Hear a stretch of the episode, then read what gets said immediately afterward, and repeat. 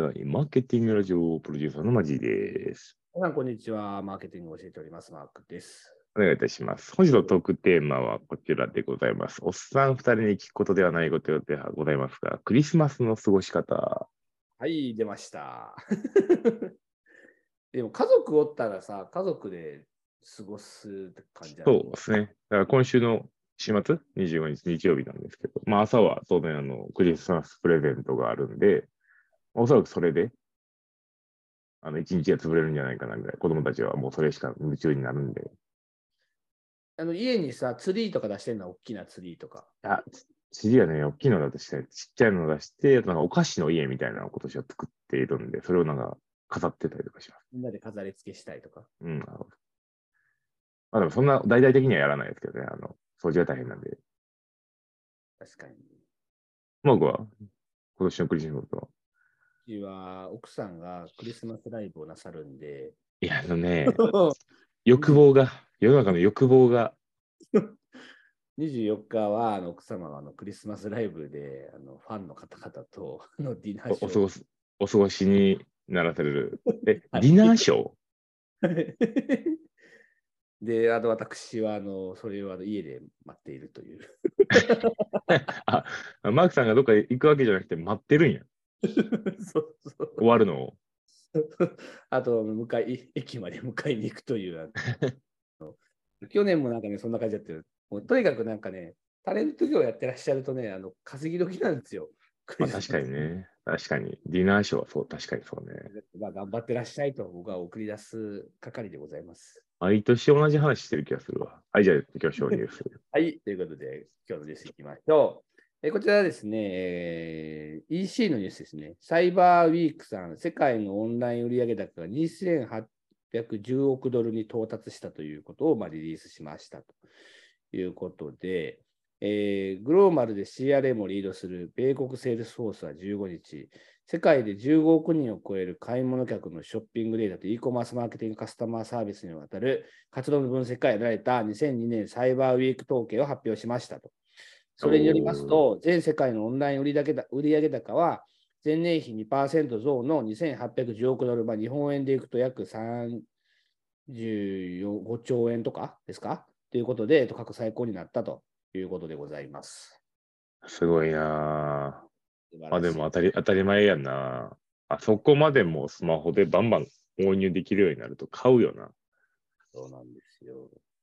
ちなみに、モバイルデバイス経由が大半でございます。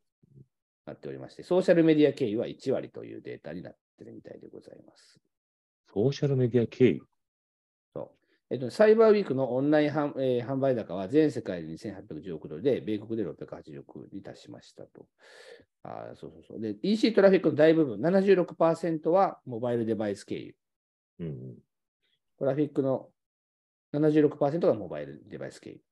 で、ソーシャルメディアからの流入による販売数は約10%で、前年比22%増というふうになっていました。はいはいはい。ですね。なるほどね。ということで、まあ、ソーシャルメディアからの経由のこう販売っていうのが、まあ、伸びている、より伸びているという、そんなお話だそうですあ。のが、ここ本当3年ぐらいでやっと、こう、ブラックフライデーが、まあ、ブラックフライデーとかが浸透してきてはいるけど、うんまあ、それとはもっと比べ物にならないが EC 転換率が多いですね。そのコロナ禍において EC が増えてるから。うん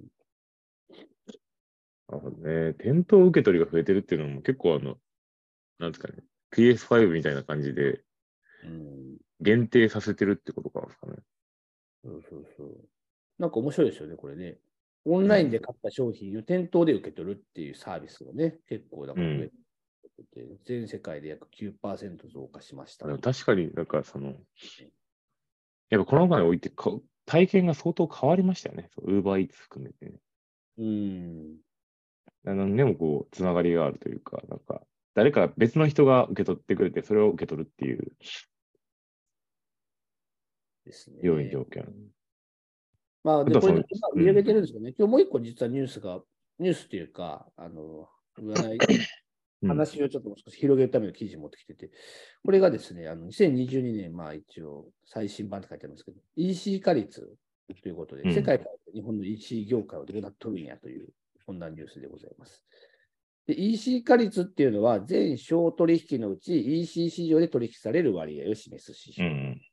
対面とか店舗販売とか電話とかファックスとか、まあ、全部その EC とかを全部売り上げた、えっと、消費取引のうち EC がどの程度の割合を占めているかと、はい。えー示すものですね。で、これによりますと、日本の EC 化率というのはですね、はい、えーこちらでございますけれども、えー、35%ですか？そんなにある？一応、経産省が出してるやつなんで。B2BEC 市場規模の推移と。まずは企業を対象として B2B に対する EC 化率が35.6%ね。で国内の国 B2C における EC 化率。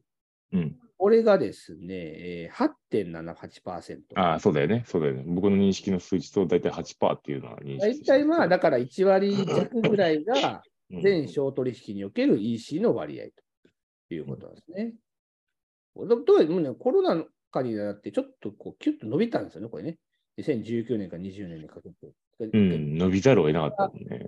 伸び率自体はちょっとまあ増えているということみたいですね。で、これ世界的な EC 率どうなってるんですかと、EC 化率どうなってるんですかって話なんですけど、世界の B2C の EC の市場規模ね。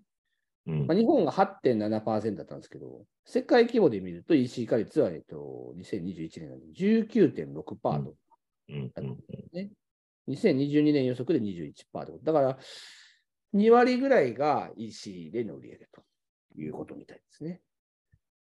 これはどうなんですかね？日本はやっぱりちょっと遅れてるって考えた方がいいのかしら、これは。いやー、リップフロックですよね。だからその世界で、例えばアフリカとか、その通常の店舗もが整備されてないところで、あの、物流業者だけが発展したんで、ダイレクトに商品販売ができるモバイルコマースが普通に発展したっていうのが、まあ、この一般的な定説じゃないですか。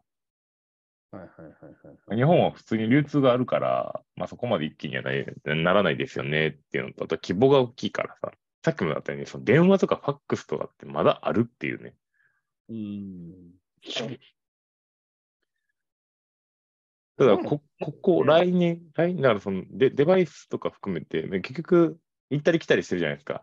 モールがいいっていうふうになったりとか、ダイレクトに個人で自分自分で持った方がいいっていうふうにね、こう、行ったり来たりなってて、やっぱ楽天、アマゾン、えー、ゾゾ、ゾゾ、ヤフーショッピング、なんか、まあ、いくつかある中で、まあ、そこがどんどん伸びていれば、そこが EC 化率みたいなこと言ってるけど、ダイレクトに売っていくっていうような、なんか、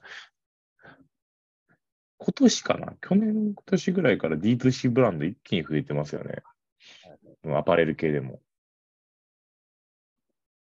どうなんでしょう？だから、日本の場合ってとはいってもさ、その、すぐ行けばすぐお店があるみたいな状態じゃないですか。うん中国みたいになんかちょっと車をめちゃくちゃ走らせないとコンビニが近くにないみたいなこう世界じゃなくて、うん。ほとんどの、ほとんどのエリアですぐ行けば物が買える環境になってるから、それも影響してるんじゃないかなとはなんかね。あじゃあそ、それはその通り。ただ、このココロナ禍において巣ごもりが増えて、テレワークが増えてっていうところが、なんか僕としては面白くて、今年、来年、僕も EC に参入しようと思ってるんですね。うん新規事業として。